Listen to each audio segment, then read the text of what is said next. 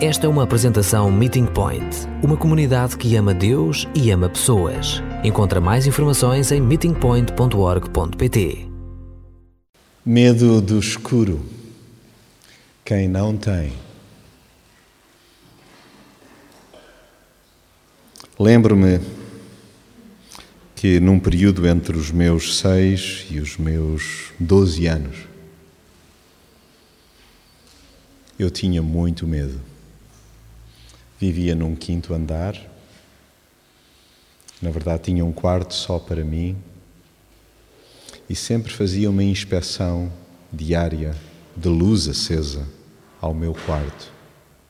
Debaixo da cama, no canto, ali entre o armário e a mesinha de cabeceira. Era um lugar propício para alguma coisa poder vir de lá. Sempre verificava se a porta da varanda estava fechada. Não sei se recordam, vivia num quinto andar. Porta trancada, persiana cerrada, cortinados, corridos. E um medo, um pavor no escuro.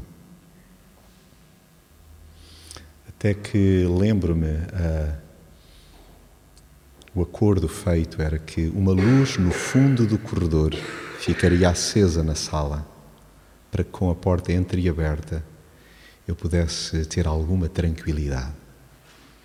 De lá vinha a luz. Medo do escuro quem não tem.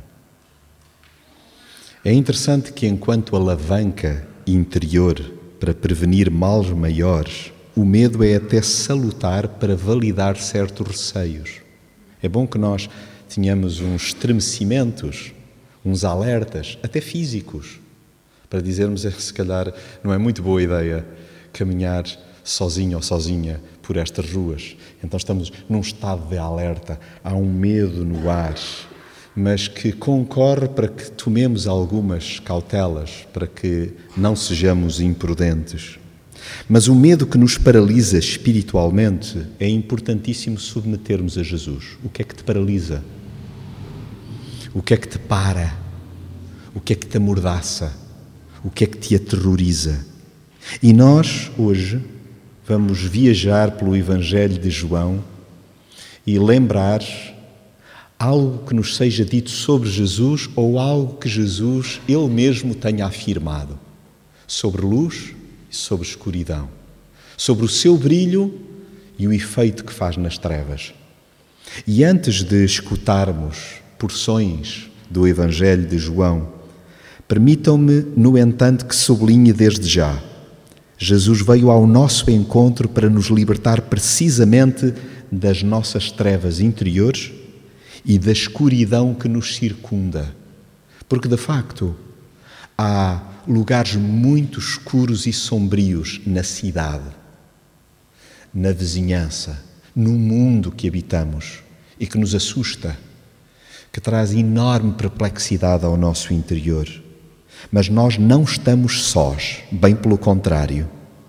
Então, que possamos experimentar hoje um vislumbre de nos deixarmos guiar pela luz do mundo que nos ilumina de dentro para fora. E por isso convido-vos exatamente a escutar os primeiros 5 versos do Evangelho de João. E que coisas lindas ali nos são reveladas e que nos ajudam a perceber que a escuridão muitas vezes é vista como um bicho-papão, mas tal como já escutámos hoje no quadro da celebração, a escuridão enquanto a ausência de Deus foi interrompida pela luz e para que houvesse separação entre noite e dia. Então, a escuridão não é desconhecida de Deus. Ele conhece todos os recantos da escuridão, dos lugares que nos assustam muito fora de nós e naqueles que nos perturbam dentro de nós. E por isso, então vamos lá encarar esse bicho-papão na certeza de que, mais uma vez sublinho, nada é oculto a um Deus que é misterioso, mas que, sobretudo, tudo ilumina e não há sombra que Ele não desfaça. Então, lemos assim os primeiros 5 versos do Evangelho de João. No princípio era a palavra. A palavra estava com Deus e a palavra era Deus. Aquele que é a palavra estava no princípio com Deus. Todas as coisas foram feitas por meio dele e sem ele nada foi criado. Nele estava a vida que era a luz dos homens. A luz brilha nas trevas que a não venceram. Então, através de Jesus é possível conhecer o pulsar do coração de Deus e percebermos quem somos e para onde vamos. E é a sua luz que ilumina qualquer um de nós por dentro, desfazendo o apagão que lá se tenha dado. Quais são lugares escuros em ti que temes visitar, que temes assumir, que é-te até perturbador pensar nisso? É até difícil encarar essas sombras. Mas é curioso que a palavra nos convida em muitas ocasiões a nós podermos dialogar com os nossos inimigos, com os nossos medos, com os nossos fantasmas, na presença de quem? Do Senhor, que é luz. Então, que curioso pensarmos nisto, que Jesus mostra-nos o estado moribundo em que nos encontramos e apresenta-nos a escapatória para a vida com Deus. Ele mesmo. É nele que está a vida. Conforme acabámos de escutar há pouco, nele, em Jesus, estava a vida que era a luz dos homens. Se nós desejamos encarar medos, receios, nós necessitamos mesmo da incidência de Jesus sobre a nossa vida, porque Jesus disse que é a luz do mundo, mas Jesus disse que era também a verdade, o caminho, a verdade e a vida. E a vida que é Jesus, a verdade que é Jesus, é tudo quanto nós necessitamos. O que é que eu e tu necessitamos para enfrentarmos fantasmas, lugares escuros? É a verdade. É permitir que a verdade, que é Jesus em pessoa, então possa brilhar no mais profundo de nós, para nós nos encararmos, para nós nos vermos, para nós nos enxergarmos e para, de alguma maneira, nós podermos espreitar, seja para baixo da cama, seja para aquele recanto, seja, então, para o que está por trás dos cortinados, nós podermos desfazer com a luz, nem que seja aquela fresta que Jesus permite que brilhe e desfaça o receio e o medo que está alojado em nós. Então, Jesus, lembremos isto, brilha em qualquer lugar. Não há lugar onde Jesus não possa brilhar. Nós podemos pensar, mas eu tenho medo da minha família, mas eu tenho medo da doença que está prestes, então, a consumir-me ou a algum familiar, mas eu tenho medo do futuro, mas eu tenho medo das minhas lembranças, das minhas memórias e de que isto continue a comer-me por dentro. Eu tenho medo de viver. Lembremos, Jesus brilha em qualquer lugar. A sua luz penetra os lugares mais escuros da alma humana e os becos mais escabrosos da cidade. Então, não há bairro que não possa ser iluminado. Não há vida, seja de traficante, seja de consumidores, seja de ladrão, seja de intelectual, seja de artista, seja eu, sejas tu, não há nada que Jesus não possa fazer, então, incidir a sua luz no mais íntimo do coração humano. Então, não há trevas, por muito densas que sejam, que extingam a força do seu amor. E às vezes nós pensamos assim, não há remédio, não há cura, não há nada que o amor de Jesus não possa cobrir, não possa perdoar, não possa iluminar, não possa sossegar. E ainda que os diferentes perfis do mal procurem ofuscar o seu caráter, não o vencem, porque onde Jesus chega, ele desfaz a escuridão reinante. A sua pessoa encandeia a todos, pelo que ninguém lhe consegue esconder o que quer que seja. E este é um alerta para mim, porque às vezes sou eu que não quero ver aquilo que há muito Jesus já detectou no mais profundo de mim. Então, que me encha de coragem, dando a mão a Jesus, para efetivamente poder enfrentar os meus medos, as minhas trevas. Então é escusado colocar barreiras de qualquer espécie para impedir que o seu brilho incida em nós, já que o seu amor verga a pior das rebeldias. Sim, a chama de Jesus não se extingue. Então, ela mantém-se sempre viva, deslumbrante, cativante, e permitamos nós que ela irradie e nos vai iluminando diariamente o nosso caminho em direção ao Pai e ao próximo. E lida esta pequenina porção do Evangelho de João, eu gostaria de só sublinhar duas ideias. A escuridão assusta, mas dissipa-se. Aquilo que tu julgas que é muito escuro, que não pode ser, na verdade, iluminado, sim pode. E basta uma fagulha, basta um fósforo, basta, então, um raiozinho de luz de Jesus para a tua perspectiva se alterar. E a escuridão é um bicho-papão que se desfaz com a luz. E, na verdade, sabem, foi neste tempo a raciocinar que não me dei conta, não sei se à época tive noção disso, de que eu visitei com luz todos os lugares de que tinha medo.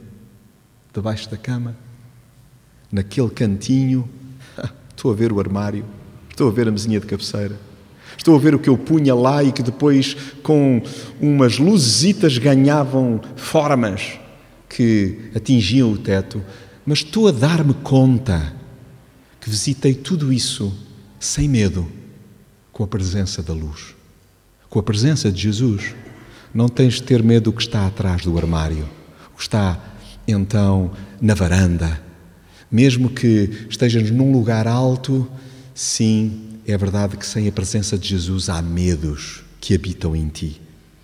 Então, as trevas, diz-nos o Evangelho de João, no seu versículo 5, que o brilho de Jesus desfez as trevas e as trevas não prevaleceram. Isto é, as trevas não venceram. Basta o brilho de Jesus para derrotar qualquer medo.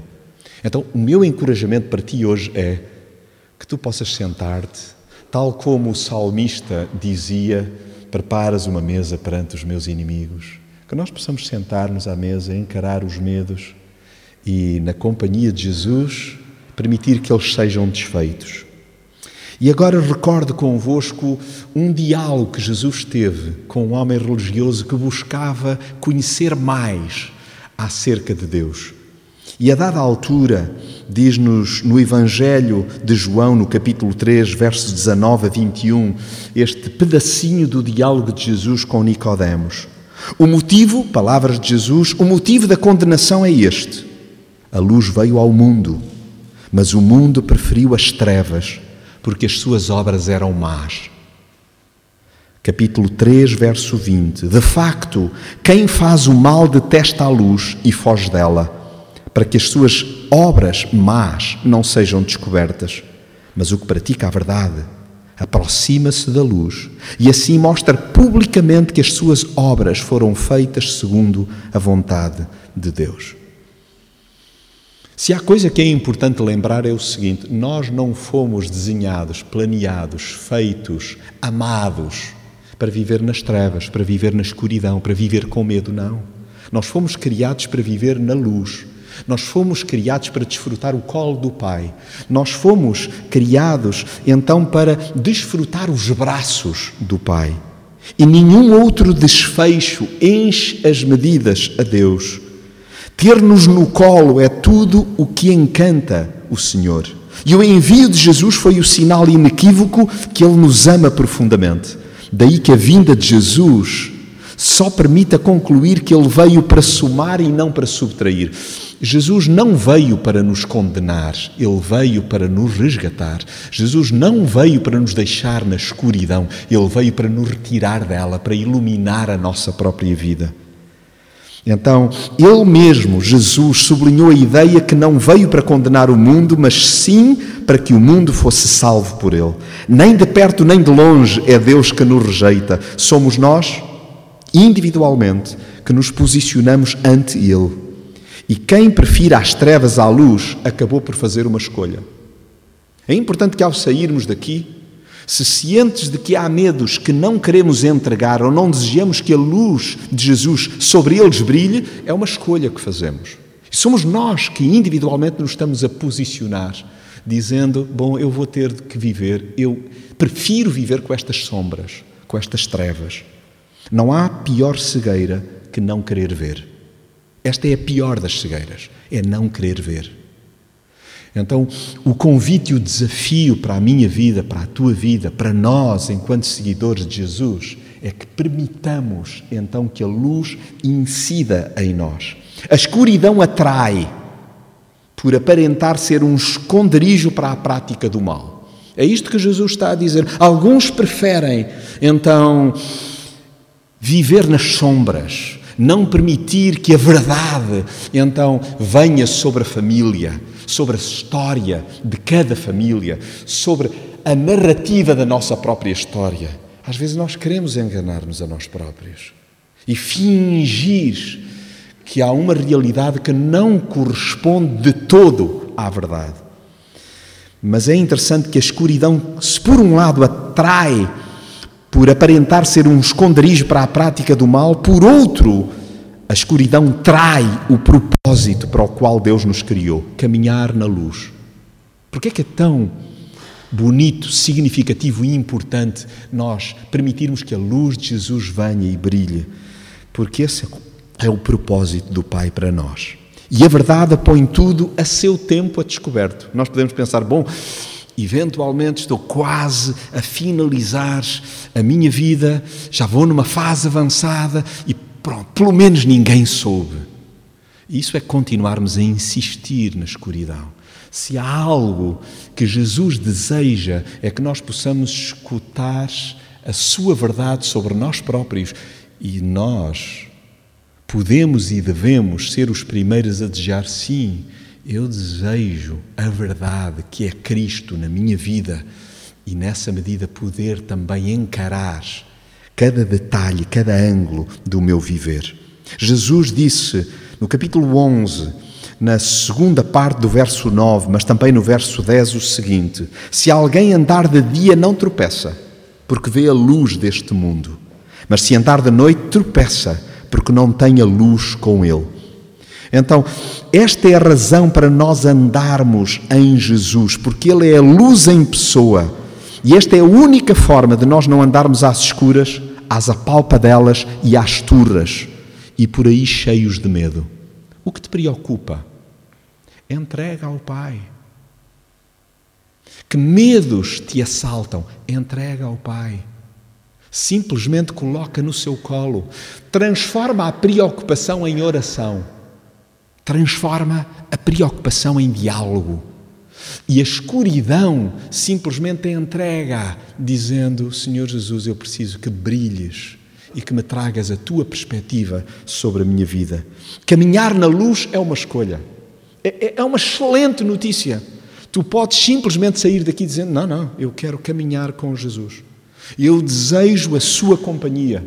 Se tu desejas mais de Jesus na tua vida, é muito simples. É procurar viver como Jesus viveu.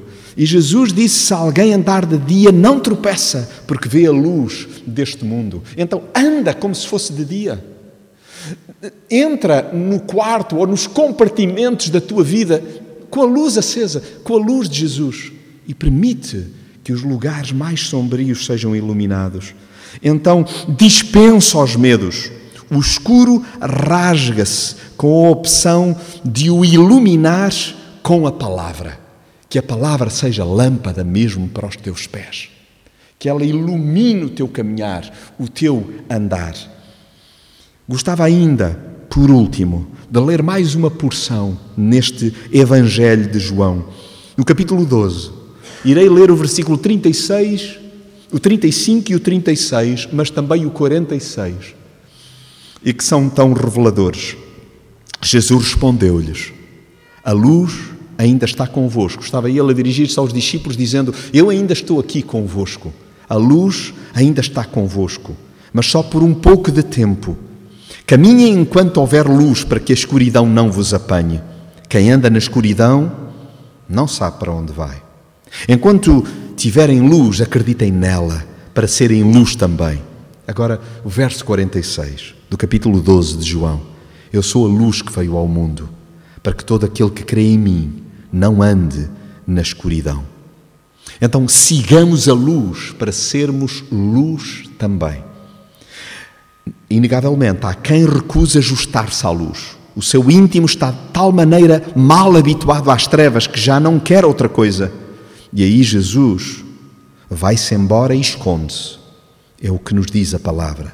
É que embora tenha feito tantos sinais, ele não obriga ninguém a crer. E conforme já referi hoje, não há pior cego do que aquele que insiste em não reconhecer Jesus.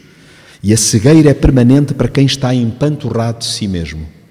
Um inimigo terrível é o nosso orgulho e a incapacidade para admitirmos que temos medos. Não tenho medo de nada. E depois, se começássemos aqui a levantar, íamos ver que, afinal, não sou o único que tem medo de abelhas. Olha, não sou o único que tem medo de cão. Olha, não sou o único que tem medo do mar. Olha, não sou o único que tem medo de andar de avião. Olha, não sou o único... Entendem? E nós às vezes pensamos... E eu estou a falar de pavores pequeninos. E quando digo pequeninos, não quer dizer que não nos paralisem. Mas se compararmos com outros e se falarmos de quem tem medo aqui de que a verdade venha à tona. Eu tenho medo que se saiba de... Em que pensas? Que a luz de Jesus te ilumine de alto a baixo. Jesus veio até nós em total consonância com o Pai. Para quê? Para que nós não andássemos mais às cegas. Então, permite que Jesus incida a sua luz sobre as tuas preocupações. Senhor Jesus, o que queres de mim? E Ele provavelmente responderá no íntimo do nosso coração. Somente brilhar em ti, brilhar dentro de ti, brilhar através de ti. Porque se eu, disse Jesus, sou a luz do mundo, vós também sois a luz do mundo. Para isso precisamos de vida iluminada por Jesus, para depois vermos outros a sentirem o calor, o toque, a luminosidade da presença de Jesus. Que Jesus me incomode, que Jesus te perturbe, que Jesus ilumine a nossa vida e desfaça os meus, os teus, os nossos medos.